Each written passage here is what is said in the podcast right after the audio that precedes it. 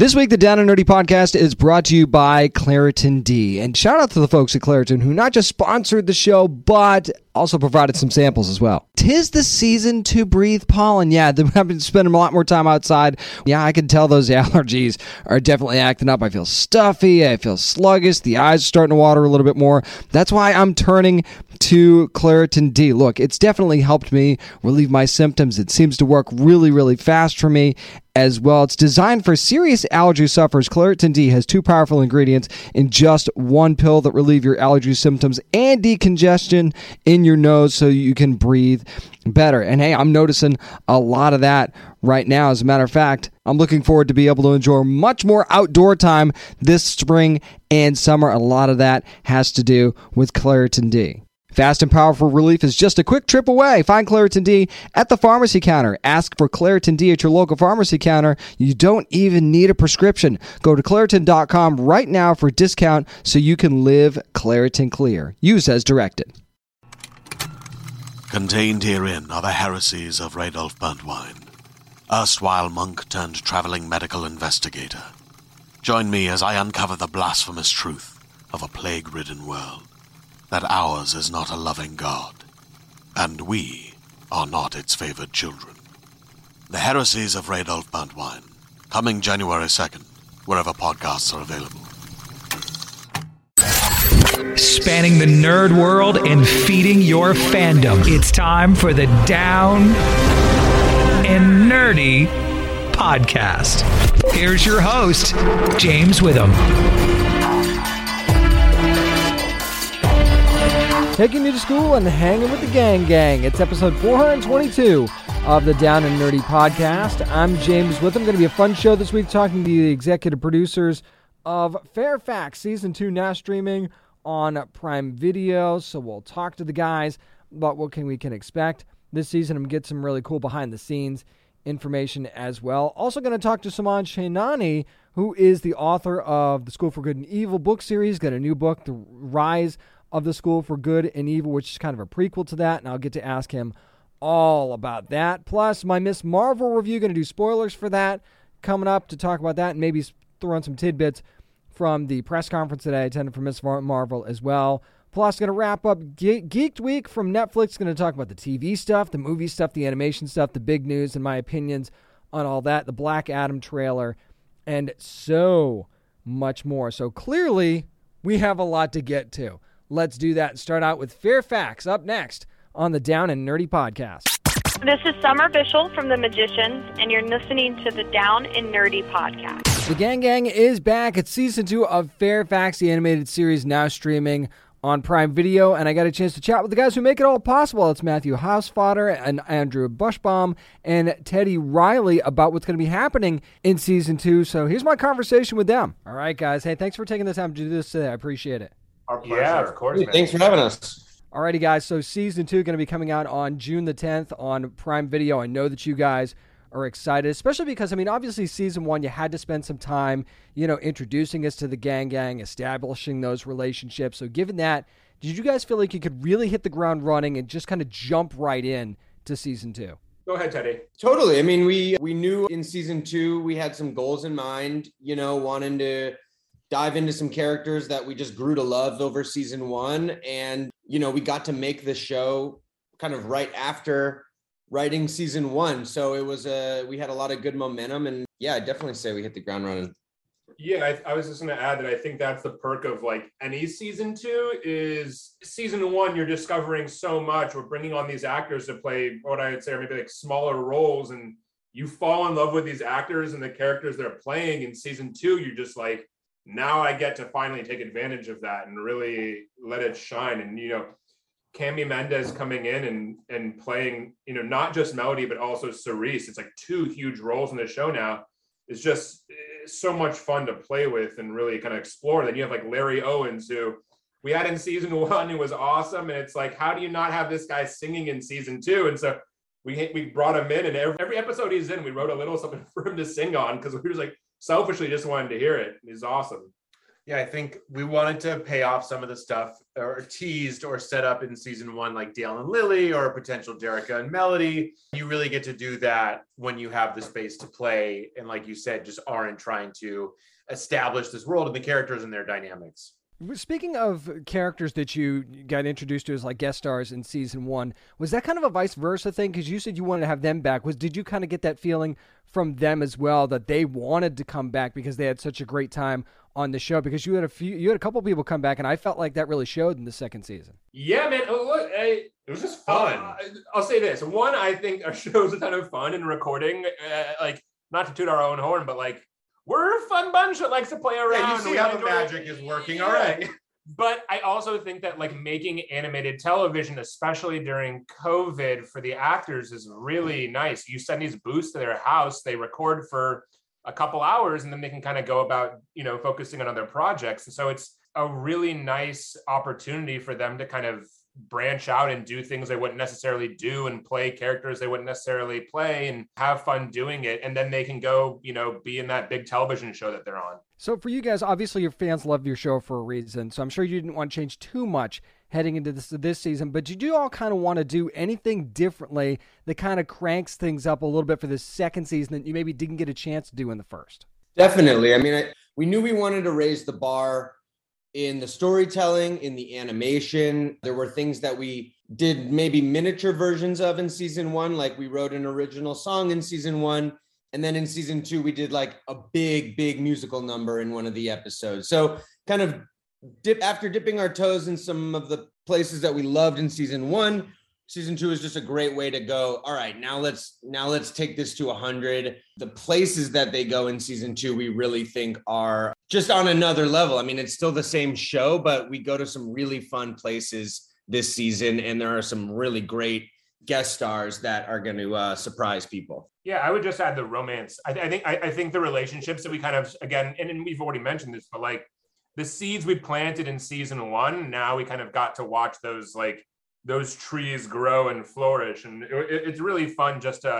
I I think animation is generally not serialized, but to like ha- weave serialized elements into our stories and and really be able to kind of like continue to tell a story and see our group grow and progress and see these relationships unfold. And obviously like these middle school relationships are complicated and messy and crazy. And like to see that kind of all play out is just exciting fun stuff that we knew we wanted to play with. And finally had the chance to do I think it's interesting because you guys are clearly having a lot of fun on this show, but you tackle some real world issues too. You, you know, I mean, you dive into racism, you certainly dive into LGBTQ issues as well. So uh, it was it important for you to be for you guys to be able to highlight issues like this, but in the craziest, most Fairfax way possible. I think you know we have an incredible group of writers, and we wrote this second season during a par- particularly turbulent time in our country, and it was challenging to be funny on some days. But we thought, it, what is the Fairfaxian way to say something without jamming it down your throat, while also not making the show feel like it was all of a sudden a political satire? Because it's not. It's satirical and funny, and we comment on stuff, but we really wanted to keep the show fun. And so I think that was our way of, like, for example, Derica and Girl Bossier, of talking about the commodification of, of people of color in the makeup industry without hitting it over the head and making some big, grand, sweeping comment uh, about it. It's funny. It's funny, Matt, how you nailed the exact episode I was talking about too. So we're we're right here. We were thinking about the exact same thing. Yeah. On that, awesome, awesome. So staying on brand, always very important on your show, of course. And you know, you're only as good as your latest style. So how'd you all kind of come up with some of the crazy new gear that we're gonna see this season? And I mean, are we talking brand war too? Because there's some crazy stuff going on.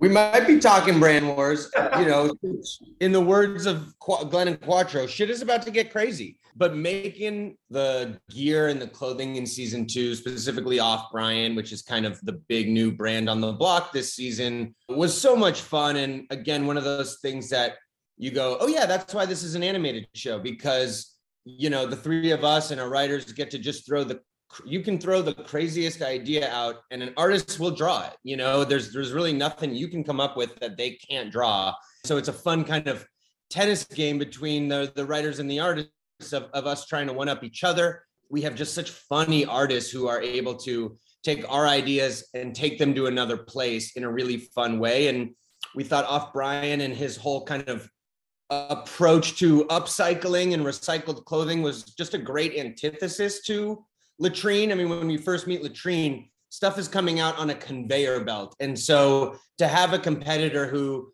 where everything seems like a one of one felt like a really great counterbalance to to the power of Hiroki and and and Tim Simons as Brian and Edi Patterson as his sister Brianna give uh, just such funny villain performances. It's it's a lot of fun. And I think it, it, the three of us sitting around again, like during pandemic, being like, wouldn't it be funny if he has like an aquarium coat? Like, like they were just like, you know, like the silly Yeah. things. And also, we were in, we were inspired by some of the things that are going on in fashion. Like even last week with the Balenciaga fashion show, everybody's wearing like S and M rubber body suits, and it's like that's what's happening in real world. So how do we top that with a Mhm. comedic spin on it? Because in reality, fashion's pretty stupid to begin with. Yeah, the hardest part of making this show is that we have this like year and a half lead time because it's animated and it takes a while to animate the show. And we come up with the craziest shit we can think of. And then, you know, a company like Balenciaga is doing it six months later. So it's really just like, how do we stay like three years ahead of the curve fashion wise? Yeah, it's like thanks, guys. Appreciate it. yeah, yeah, like as kids uh, aspiring to be screenwriters when we were young, like never in a million years did we think we would have to be so ahead of fashion trends, but it's become our new job. Pay, paying attention to the catwalk, very important for you Yeah. apparently. Exactly.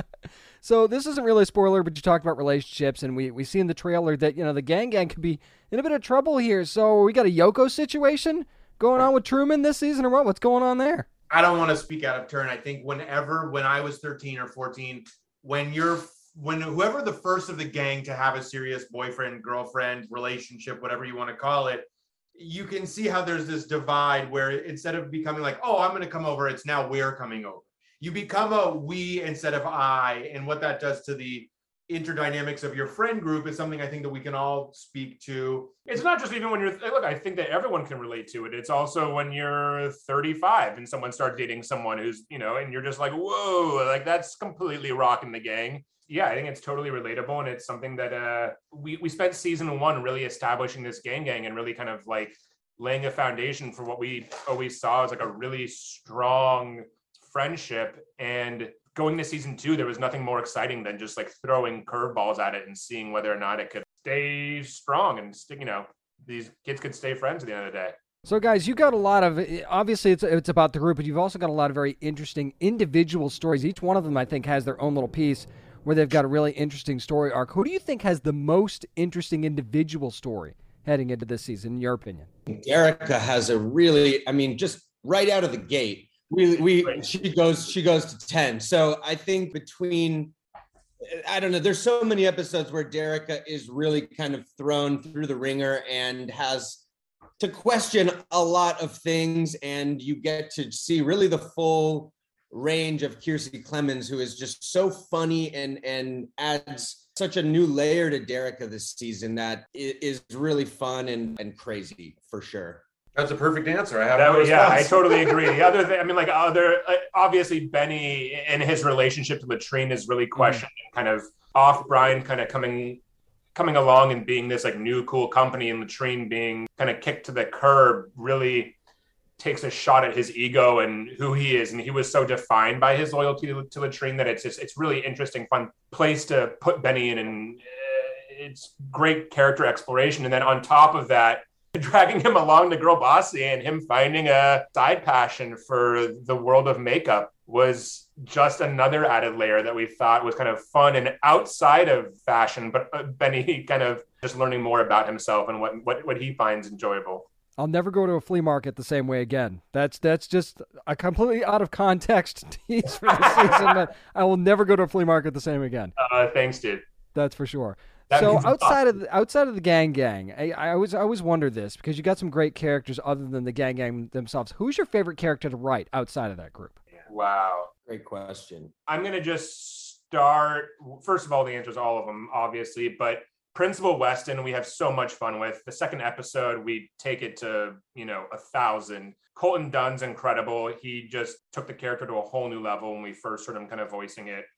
and it's just the idea of a principal who is upset is just a clout chaser is funny to us and it, it, you know it's kind of one of those things where like even if you're not writing jokes for it it's all funny so we have a blast selfishly just writing for principal weston and seeing colton kind of just run with it it, it's I'll go with a tie between Hiroki and Brian because just you know there's they're they're such larger than life villains and you know the same way we feel about colton tim and billy are just they can do anything. And so they were really fun to write. Yeah i i think it's also super fun to write for cody and lily and dale together because of the sort of love triangle thing going on. Writing for ben schwartz who is a comedic dynamo is always fun because he's going to turn it up to 12 if you've written something at a 10 and so it just really rocks to, to write for him i think. Cody has a monologue in i think it's the sixth episode that true like watching ben deliver it just over zoom and we were we, we knew it was long and we knew it was a lot and he just he took it to another level. It's so fucking Very crazy. nuanced. it's great. It's nuanced it's emotional but it's hilarious at the same time and like you it just it his performance sparked our animators uh, just like creative inspo and like it, it, got crazy and it just it's such a well drawn and performed scene. It's it's really it's so much fun. And you guys will see all that come together when season two of fairfax premieres on june the 10th on prime video. Season two of course you can watch season one right now if you yeah. want to. Aaron matthew teddy thank you guys so much for taking Thanks, the time to chat. Dude. i appreciate it. man. Thanks. Thanks dude.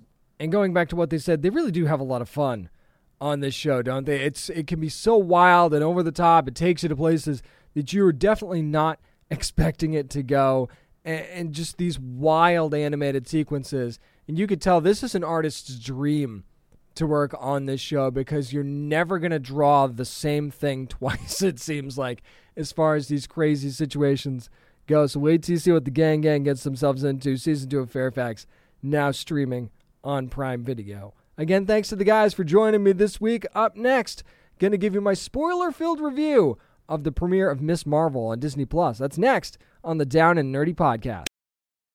Hey there, this is Justin Bartha. I made a funny new podcast, King of the Egg Cream. It has the greatest cast in the history of podcasts with actors like Lewis Black. I'm torn by my feelings for two women. Bobby Cannavale. You can eat it, or if someone hits you, you can put it on your cut. Melanie Lynskey. I wonder what these marvelous things are that look just like boiled chicken feet. Jason Ritter. I can break things and pick locks and kill people. Michael Stuhlbarg. The whole point is to inspire people that they should make themselves better. Ari Graynor. No, don't whet its appetite. What are you, an idiot? Me, Justin Bartha. That's not just any egg cream, that's a Lemke's special. And all narrated by the hilarious Richard Kind. This is the story of Harry Dalowitz and how he rose from nothing to become New York's King of the Egg Cream. So if you like funny true stories, come listen to King of the Egg Cream, available wherever you get your podcasts. Hey guys, this is Chloe Bennet from Agents of S.H.I.E.L.D., and you're listening to the Down and Nerdy Podcast. Time to head to Avengers Con of our own, or Avenger Con, because Miss Marvel is finally here on Disney Plus. The first two episodes have dropped. Another new episode going to drop on Wednesday. I want to go ahead and give my spoiler filled review on this and drop some nuggets from the press conference as well. And and I got to say, I want to talk about the show itself first. And first of all, Iman Vellani is fantastic as Kamala Khan in Miss Marvel. She really captures just the the fun nature of that character and the fact that she is just a kid. She is just a teenager trying to find her way in this world. And she is a big fangirl. And I love that about her. They don't make any apologies for that at all. They really bring that out in the show. And she's just very, very likable from the get go. And I got to say, I really do love her relationship with her friends in this thing as well, especially Bruno, Matt Lintz. It's really, really fun watching them together on screen. Super, super fun and and and just you know seeing her you know swoon over the over the cute new boy in class and stuff like that and just and just being this young girl that, that you know you'd expect from someone that age and and, and something like that. that that's just really refreshing to see how grounded this show was and then you see the family aspect of this thing as well you know especially like the scene where she's talking about getting her driver's license and in the morning and, and seeing how that whole thing plays out. And her relationship with her mother is another really, really interesting part of this as well. But I want to talk about the power set because that was something that was still very much talked about before the show even came out. We knew that her power was going to be a little bit different. You see the glowing hands and you see that what they call hard light, which I thought was kind of funny. I, I got to say, I think tying it to her heritage was a really, really smart thing to do with that gauntlet. And they even say, you know, the power's been inside of you this whole time. It's just the gauntlet sort of, you know, brings it out in you. So it's like she, the, the gauntlet is not the power. It's been in her. It's like an, it's like the the the match that lit the fuse, sort of thing. Which I think is that's a neat way to go about it. You still might not like it. You still might want it to be as genuine to the comics as possible. But I think that doing it the way that they did was very, very smart. As a matter of fact, the head writer and executive producer Bisha K. Ali actually talked about that and said that they wanted to make things, you know, that they wanted to stay true to the nature of the comics because they talked about, and everybody that's a part of this talked about how much they loved the comics so much. And they wanted to stay true to that. And for the most part, I think they did. And I don't think this is not staying true to the comics. And she even talked about that in saying that, you know, we just wanted to make things a little bit more vibrant, add a little you know add a little bit of pop to it for lack of a better way of putting it. I don't want to read the i don't want to read it word for word but talking about you know kind of making things a little bit more modern and making it a little bit more uh, have a little bit more of an impact. And i think that that was something that and they kind of joked around with with with sana amanat who said who's an executive producer said well you know i guess they could just blame me. But they wanted to they wanted to point out that they didn't go to kevin feige and say guess what? We want to change this whole thing because that's not what they did at all. They just made a change that also bring it to the point where it makes sense for modern day A and B. It kind of plays with the the vibrancy of color that this show has because they add those animated elements in as well in these pops of animation that really crank up the fun in this series. And they're even talking about how this was kind of inspired by Into the Spider-Verse too. So I think that that was something that was very, very evident in this uh, in the animation pops that came out in this thing. So I'm glad that they brought that up because that was one of the things that I really loved about the show the most were those animated moments that they brought out. I thought that that was really, really cool that they did that. And I and they apparently when they pitched that to Kevin Feige and, and the people at Marvel, they're like, okay, don't do it a ton right? Don't do it all the time, but yeah, go ahead and do that because it could be fun. And, and I will say, they definitely don't overdo it at all. But I love the fact that we get a we get a glimpse inside the Pakistani culture in this show, and that's a big. The family's a big part of this series, and it has to be for Kamala Khan.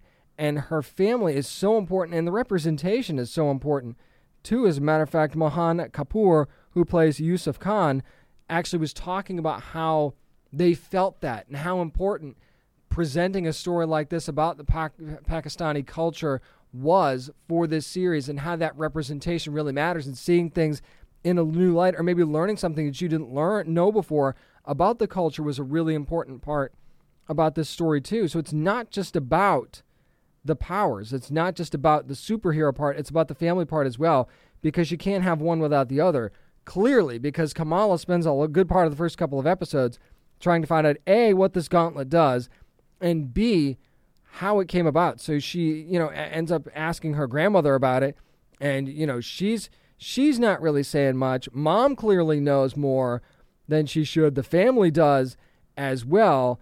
And then you've got this whole love triangle thing that starts it with with and that just open, opens up a whole new thing.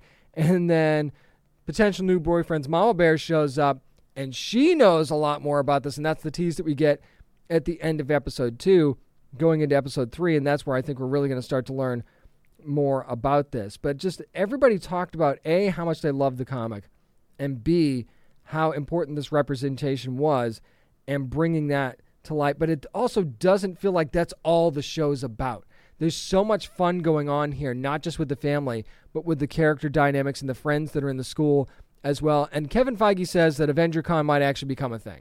That that that, that is something that that even the writers of the series have pushed for, and that this might if we, if we make it a big deal, it might actually become a thing. And I th- I think we definitely need it to become a thing. If I'm being honest, is this show perfect? No, it's not perfect. It definitely has some explaining to do in certain story elements and parts of how this whole thing's going to shake out, especially with with with the gauntlet. We need to find out more about that mystery and and you know what the and the origin of this power. I think is very important. It is tied to her family, and I get that, but I think finding the origin of this power and and explaining that more is very important. I, I you know the fact that there is a love triangle aspect to this either can be fun or it can be tired and ha- and a little bit tropey. So I'm hoping that that doesn't really happen, and we see how that plays out. Eh, but I do think that the fun family aspect really drives this story forward. And again, we've got to see the costume at some point. I know we're going to get it. I know it's coming. We definitely got to see that at some point because that's going to be really, really important. But I got to say, I was definitely impressed with the first couple of episodes of Miss Marvel. Again, this is one of those fun shows that adds a lot of a lot of pop and a lot of of just vibrancy and brightness to it that I think is really, really enjoyable. And again, it doesn't feel like everything else that you see in the MCU. It definitely has a different vibe. It, just like how Moon Knight had a different vibe, but this is on the other end of the spectrum of Moon Knight, whereas Moon Knight was more gritty and serious. This is more fun and lighthearted. So Miss Marvel definitely has a good place in the in the grand scheme of the MCU, and Iman Vellani really sells this role really, really well. So I'm very much curious and looking forward to see what's going to be coming next. That's going to do it for my spoiler-filled review of Miss Marvel. Up next, going to talk to Soman Chainani about his brand new book, Rise for the School of Good and Evil. Let's talk about it next on the Down and Nerdy podcast. Hey, this is Mark Paul Gosselaar from The Passage on Fox, and you're listening to the Down and Nerdy podcast. So you're probably already a fan of The School for Good and Evil. There's been so many great books in the series. We know that the Netflix movie is going to be coming out. We'll talk about that in a second. I want to talk about right now the rise of The School for Good and Evil, a kind of a prequel novel to the stories that you remember. It's Soman Chainani. Soman, how you doing? Good. Thanks so much for having me. So, uh, like I said, you've written several books in this series already. Why was now the right time for a pre- uh, for a prequel like Rise? I think for me, I had done six books about the female friendship between the two girls and their kind of adventures at the school, this kind of perilous institution that threatened both their lives and their friendship. And it had this kind of Dickensian, Jane Austen sort of epic complexity to it. And I wanted to do something a little faster paced, a little more action adventure focused. And sort of I started thinking about doing a story about the two schoolmaster brothers who ran the school because they are immortal and have infinite powers as long as neither kills the other, because one is good and one is evil. And so I started thinking about how cool would it be to tell this tale of two brothers who are bonded by blood and love, but at the same time want each other dead, and yet they can't kill each other because then they would essentially lose their lives and power. So it uh, offered this kind of Shakespearean backdrop to tell a new kind of story in the universe. It absolutely did that. Now, since this is an origin story of sorts, if someone is not familiar with the previous books, would you say this is kind of a good jumping on point for them? Could you read this without having read the previous books in the series? Absolutely. I mean, I think you can either choose between book one, where Uh, it's the start of the story, it's the one that's being made into the Netflix movie, and it's that tale of the two girls who are friends, or if you prefer to read about sort of a bond between two boys, you can start with Rise, which is just a sharper, faster read.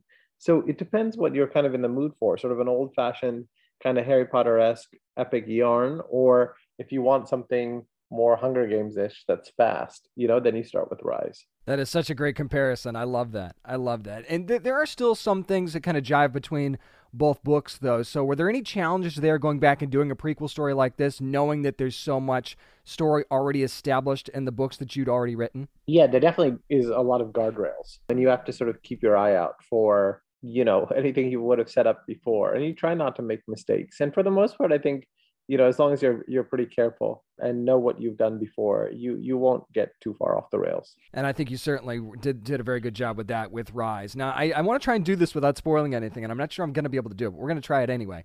So right away in this book in rise we meet a character that fans are going to be very familiar with, whether you've been reading good and evil stories or not. So, um, again, I don't know if we want to spoil who this character is, but what made you decide to choose this very popular, very, very known character to be in this particular story? I think, you know, for me, it was looking at characters that I thought had room for development. And especially ones that have been like one dimensional, someone like a Captain Hook, who, you know, we only think of him one way. And I thought if there's a, you know, a way to really replay his character and draw something a lot more rich and sophisticated, that's where I, I sort of, you know, run to. So it just seemed the right time to go for it. So you seem like you were opening a whole new world, maybe. Yeah, I think you know, for me, it's opening a new sector of of the Evernever universe and and being able to run with it. So I'm hopeful that it'll allow me to to keep playing with for for more books to come. Now on the cover we see the twins. Uh, I love the cover art for this book as well. You've got you've got Rhian and you've got Rafal representing the schools of good and evil. So describe their relationship a little bit more and also talk about what makes them such fun characters to write, especially together. Rafal is just very steady and kind of ice cold as the evil schoolmaster. You know, he isn't emotional, he isn't ruffled. He has complete and utter solidity in his feet on the ground. And Rhian is more the kind of emotional one, the one prone to falling in love very easily. You know, he represents almost the extreme of goodness where you know you go with your feelings and always trust your feelings as the right thing and rafal is very suspicious of feelings so their relationship's really interesting because Rhian is is more prone to overreaction and Rafal to underreaction. And so when you see them together, that leads to some pretty, you know, interesting fireworks. And you get to see that right away too, which is fun. Talking to Soman Chainani, who of course is the author of The Rise of the School of For Good and Evil, which of course you can get in bookstores right now. Now, Saman, speaking of characters, you've created so many memorable ones over the years that fans have grown to love. What was it like being able to create so many new characters all over again? And why do you think fans are going to fall in love with these characters as well? I think for me that I always love creating a world where you don't know who the good guy and bad guy is. And and to me that's the fun. You're reading a book and it's just not obvious. So you're always a little unsettled and unsure.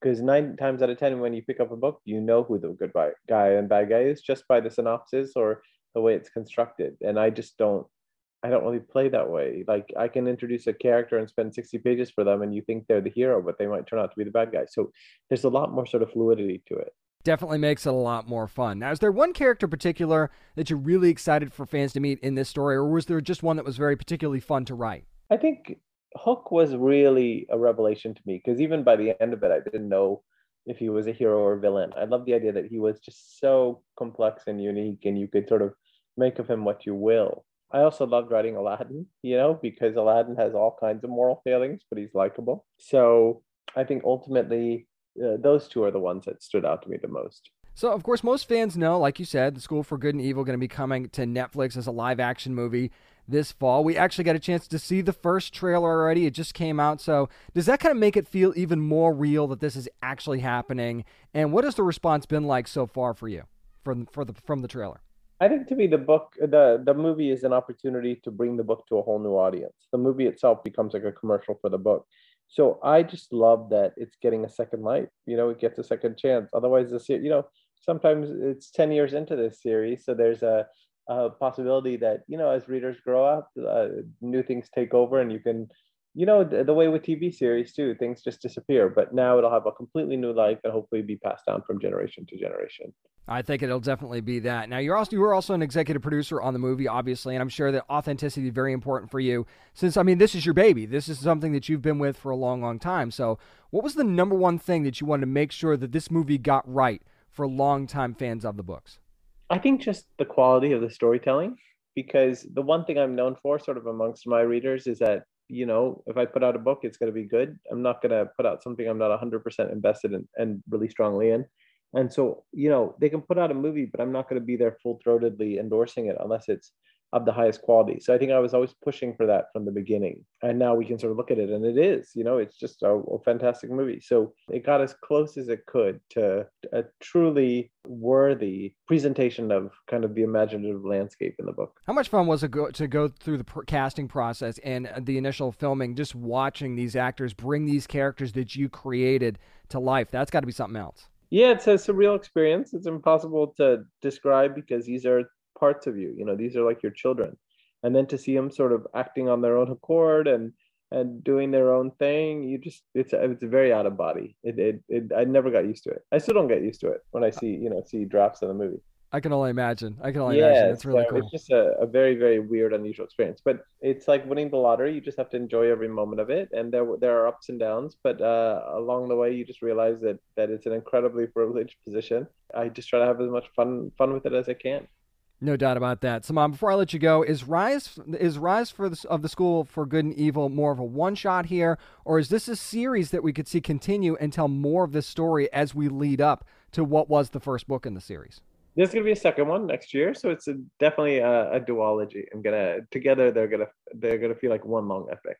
That's excellent. That's great news. And you could start with the with Rise of the School for Good and Evil, which is available right now wherever books are sold from HarperCollins. You can also keep an eye out for the movie The School of Good and Evil from Netflix, which is going to be coming out this fall. Soman Chainani, thank you so much for taking the time to chat with me today. I appreciate it. My pleasure. Thank you very much. And he was right on the money when he said this book was a little bit more fast paced and seeing some familiar characters in different and sometimes uncomfortable settings too was very, very interesting.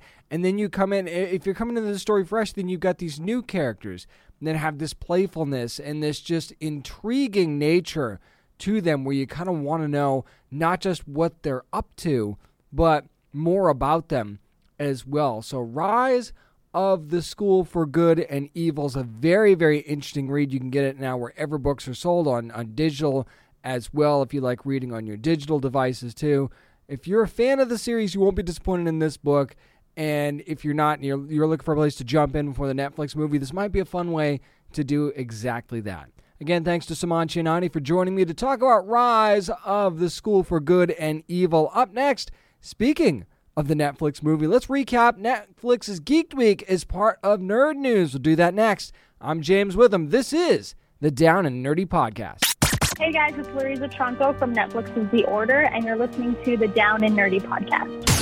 It's a good week to get geeked. It's time for nerd news. And boy, Netflix's Geeked Week did not spare anything this week, did it? Just uh, like so many shows and movies that were talked about. I want to let you know right away, I'm not going to go through every single title. There's like 70 of them. I, am not exaggerating either. We're close to 70. And in each category, it seems like.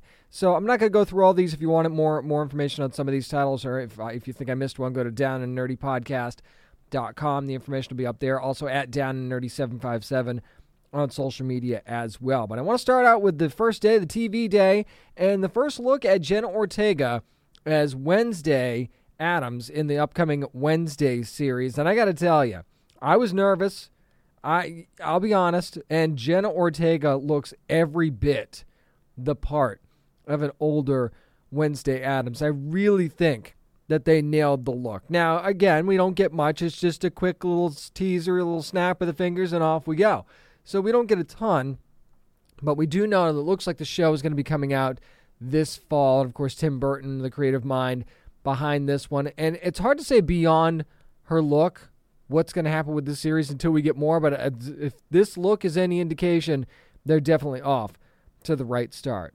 Something I thought was really intriguing too was Guillermo del Toro's Cabinet of Curiosities. Basically a horror anthology series. And I got to give Netflix a lot of credit. They see the value in anthology more so than it seems like other streamers and networks and things like that seem to seem to have. I think that especially in the horror genre, this is something that is really, really a valuable tool as these anthology series. Now, these are actually described as genre defining in by, by Del Toro and and everybody involved. There's a lot of great directors that are attached to these. It looks like we're going to get a lot of different kinds of stories, not just your typical just once you know one kind of horror. It's going to be all kinds of different types of horror type stories and vibes. I mean, you're talking everybody from the, the from the director behind Twilight, The Empty Man.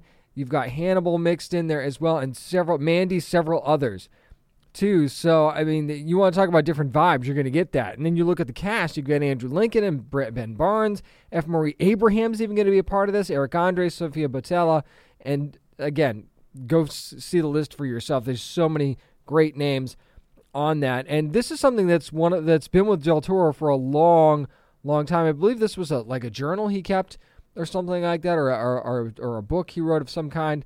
That that's how it started, and it's just been sitting there for years. And now it's going to be this anthology series on Netflix again. No release date for this one. It looks like most of the stuff's going to be coming out in the fall, though. So just let's just put that in the back of your mind for now. Speaking of that, though, we've got the Midnight Club, which of course is from Mike Flanagan, the mind behind you know the House on a Haunted Hill, the Haunted Bly and, Manor, and things like that.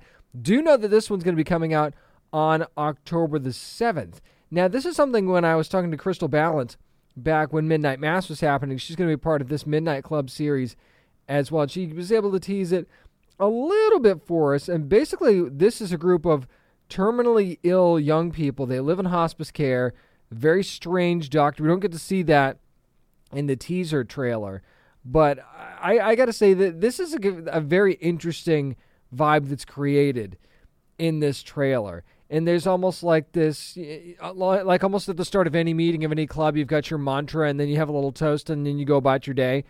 Well, that's kind of what we see in, in this. You know, to those before, to those after, to us now, and to those beyond, seen or unseen here but not here is the is the mantra that they chant in this, which is it really it really sets a tone early on for this series. So I think that this could be very interesting and a lot of fun on October the 7th for the Midnight Club. As we move right along in this TV version of Geeked Week from Netflix, we've got Locke and Key, the final th- season, the third and final season, going to be coming out now. We know on August the 10th. Of course, seasons two and three were shot back to back. And looks like the Redcoats are coming. That should be no surprise if you watched the end of last season. And it's basically the Locke family fighting for their right to their home and their keys and their family legacy. And talking about how the past always follows this family. And it certainly does. And then you see Dodge at the end. And to me, that just kicks it up an extra notch or two. And it looks like we are going to get introduced again to a couple of new keys in this season as well. I think Kinsey, though, going to be the key to this season. I don't know why I say that. Just call it a gut feeling on my part, but I really think Kinsey is going to be a huge key for this season. Did I say key for this season? Yeah, I did. They just come out of me, these puns, and I can't stop them. Sorry, but not sorry. And that's going to be August the 10th for the third and final season of Netflix's Locke and Key. Manifest has been saved. We knew that. Don't get much from season four of Manifest in Geeked Week, but we do get a clip, and it's basically, you know, Mac just kind of investigating a little port area, finding a shipping container, and there's someone or something in this shipping container that she's investigating. She really gets her like private eye thing on. She tries to hide her face with the, you know, she's dressing the part of the agent and stuff like that. So, not a ton from season four of Manifest, but you don't really want to give that away, right, in a clip. We do know that season four is going to be broken in to two parts, though. So that is something we're going to get. We're going to get 10 episodes each. So ultimately, we'll end up with 20 episodes to round out that story. And I think that that's pretty great that we're getting that many because a typical typical Netflix show doesn't get that many episodes in a season. And the fact that they're doing this with Manifest really shows, I think, that they want to give the fans the the ending that they deserve, and ho- and hopefully Jeff Rake and company can do that with the remaining episodes that they have left. When I watched the trailer for The Imperfects, another new live action Netflix series that's going to be coming, I really got, I'm like, wow, this really, really feels like The Order. Remember that show that ran for a couple seasons? Well, there's a reason that it felt like The Order because it actually comes from the showrunner from The Order and one of the executive producers, Dennis Heaton. And this trailer was, was it, it had some fun vibes to it. It's basically 320 somethings. They're turned into monsters by evil scientists against their will. I'm kind of grabbing this from the synopsis that they gave out. And now they're, you know, on the hunt for the person responsible, but they're also being chased by a government agency, and you know, they're they're also, you know, college students and teenagers and things like that, and all the stuff that comes along with that. And they call it a coming of rage story which I think is really really funny. You get to see these monsters that they turn into, and I, you know, it's like a, a werewolf with with spikes and things like that. So that's the kind of thing that you've got going on here. And not only did Heaton work on The Order, also worked on Van Helsing and Fargo as well. So you can create varying vibes there for a show like this. You've got Italia Ricci is going to be a part of this. Inavi, God, Godoy, and of course Morgan Taylor Campbell, and a bunch of others being a part of this cast as well. The Imperfects looks like it's going to be coming out this fall on Netflix too. And I got to say, this is one that, again, I don't think it's going to be perfect. I think it's going to be a very imperfect show. But I think that's the beauty of it because that's one of the things I actually loved about The Order on Netflix. So that's one of the things that makes that w- work out for me. The Sandman is real and it is coming on August the 5th. So any fans that thought that the, the Sandman live action series from DC and Vertigo on Netflix was a figment of the world's imagination, Neil Gaiman was right.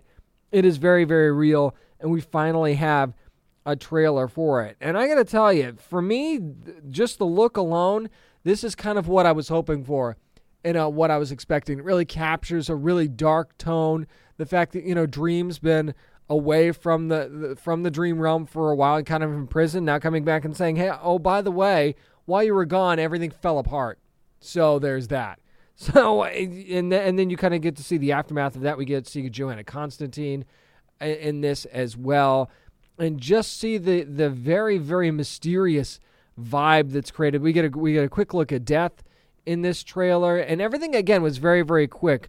But seeing Dream featured in this trailer, I think, was really, really huge, and to to capture the vibe of what we're going to be expecting for this series. I've got high hopes for this one after seeing this this teaser that was released. Plenty more to come too, but I think it's at least off to the right start. Going to be coming on August the 5th. Oh, no, by the way, Mark Hamill is going to be the voice of Merv Pumpkinhead.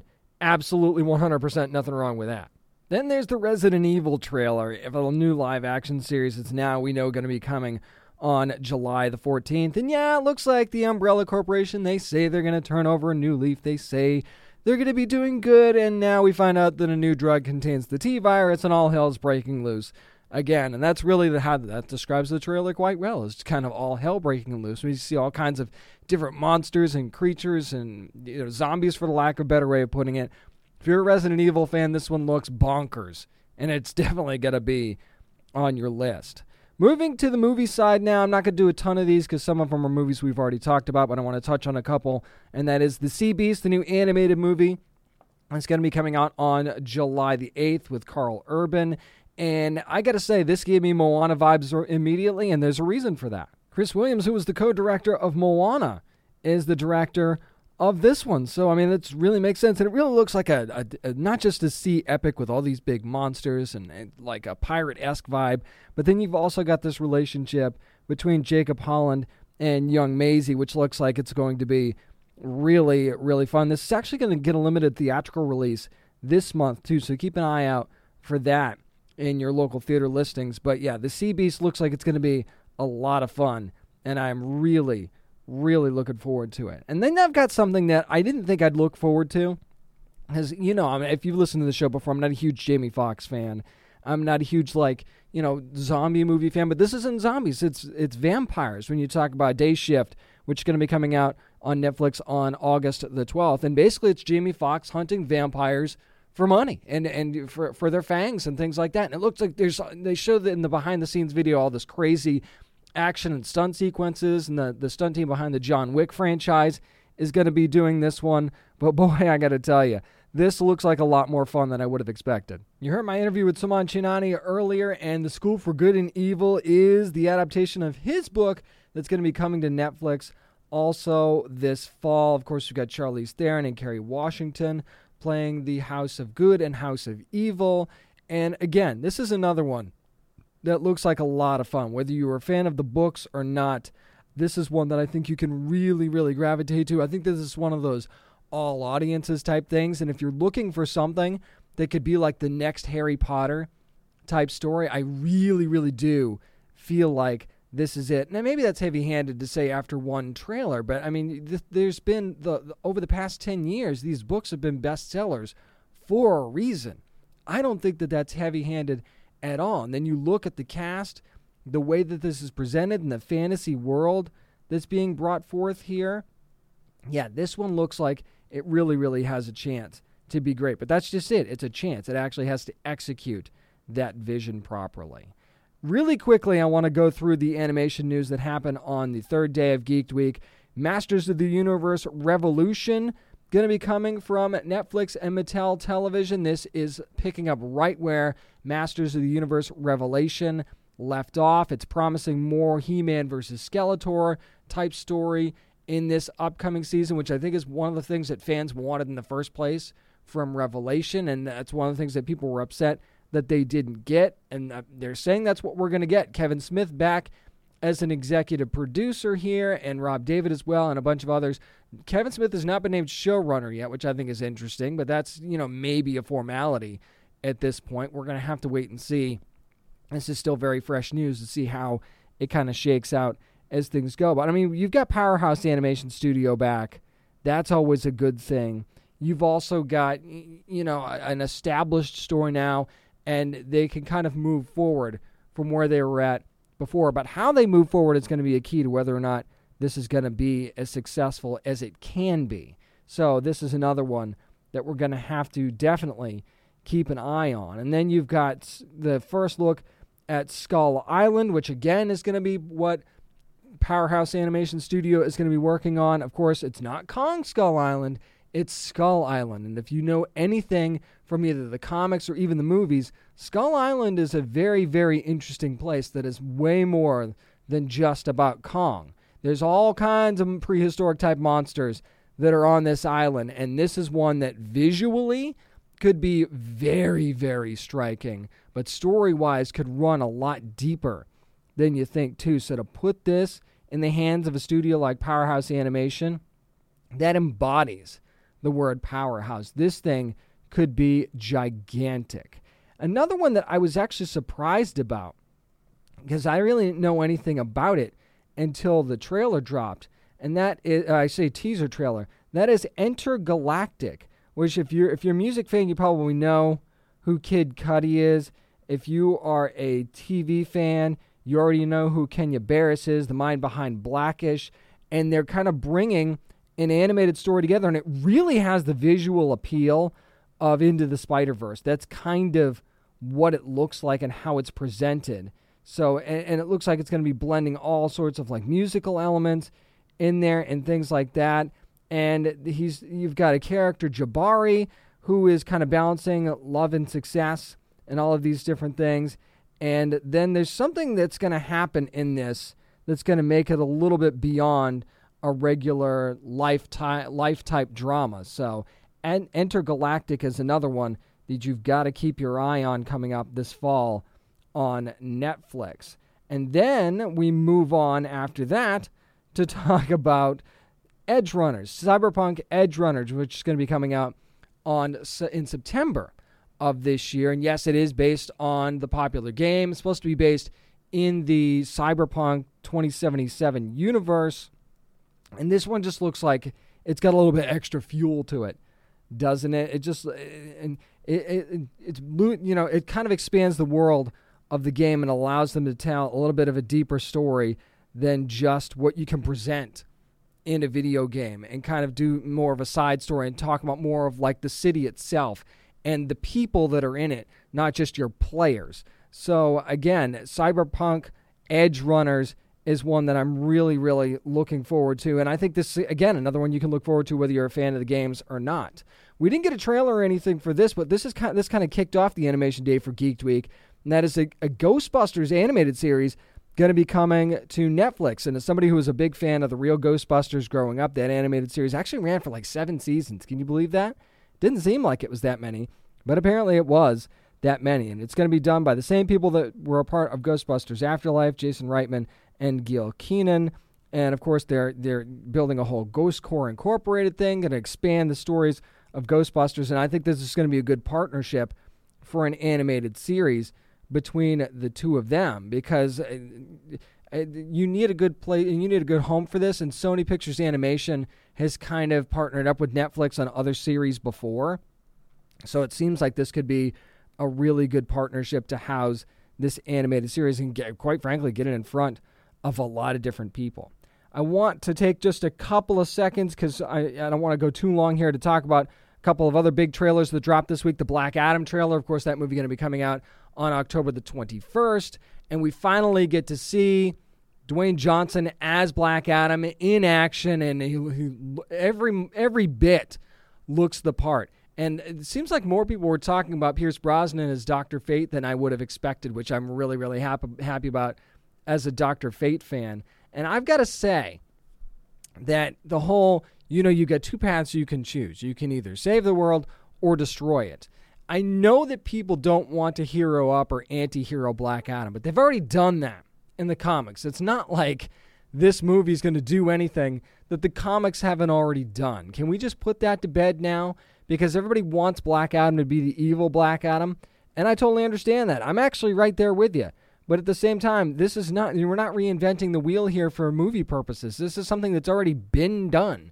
And if they can find a way to walk that fine line in this movie, I think that that's where it could be interesting. And maybe you don't necessarily make it about the will he or won't he sort of thing, but almost about a he could snap at any second kind of thing and make it about that. But giving him a purpose for whatever direction he chooses, to me, is the key to the story. And side note, how great does Aldis Hodge look as Hawkman? I'm sold on that just based on this trailer alone. I was I was already pretty much sold in the first look image anyway. Now I'm really sold based on the trailer. So October the 21st, that's going to be a huge, huge moment for DC Films for Black Adam. Lastly, I want to talk about Prey, which is based in the Predator universe. That's going to be coming out August the 5th on Hulu. It's actually set 300 years ago in the Comanche Nation, which I think is a really, really sweet setting. And they've got a lot of Native American actors, mostly Native American actors, portraying these roles as well, so that it really adds a great authenticity to this. And we get to see a lot of Naru, who's kind of the warrior in in in waiting, the the the warrior who wants to be more of a warrior than she actually is presently when we first meet her in the trailer anyway and you get to see the predator kind of she she puts herself in a bad situation with a big grizzly bear and then you see the bear get taken out by the predator and that is a big wow moment. And that's when you know you're dealing with something super serious. And then the hunt is on. So are you the hunter or the hunted? And that's where you end up being at with this trailer and that's why I think this one's going to be a, really, really cool. This one has a chance to be really cool because it's a very different kind of Predator movie, and I think that's exactly what this franchise needs. That's going to do it for this week's edition of the Down and Nerdy Podcast. Again, go to downandnerdypodcast.com for expanded Geek Week coverage and all kinds of other nerd news as well. Also, follow along on social media at Down and Nerdy 757 on Twitter and Instagram at Down and Nerdy on Facebook. We're actually still running some contests. Got a really cool Jurassic World Dominion contest going now. And always subscribe to the show wherever you get your podcast. That helps out a lot as well. Remember, you never have to apologize for being a nerd, so let your fan flag fly and be good to your fellow nerds. Greetings, adventurers. Today we're excited to introduce you to a new story Dark Dice, a horror podcast that blurs the line between actual play and audio drama where the story is determined by the roll of the dice. Six adventurers embark on a journey into the ruinous domain of the Nameless God. They will never be the same again. One of the players is not what they seem after a doppelganger, a creature that can assume the form and voice of whatever it kills, infiltrates the team. As the players are picked off and replaced one at a time, can they figure out who the monster is before it's too late? Can you? Here's a quick example of what our show sounds like. The uh, shambler with the jar of liquid inside of him. Soren Arkwright let loose an arrow that cracked the glass, passing through the spine of the creature. The shambler still managed to maintain its forward momentum, but stumbled as it eagerly tried to bite and swipe at Soren, landing near his feet. As Jeff Goldblum has now joined our cast, Dark Dice is available however you listen to podcasts.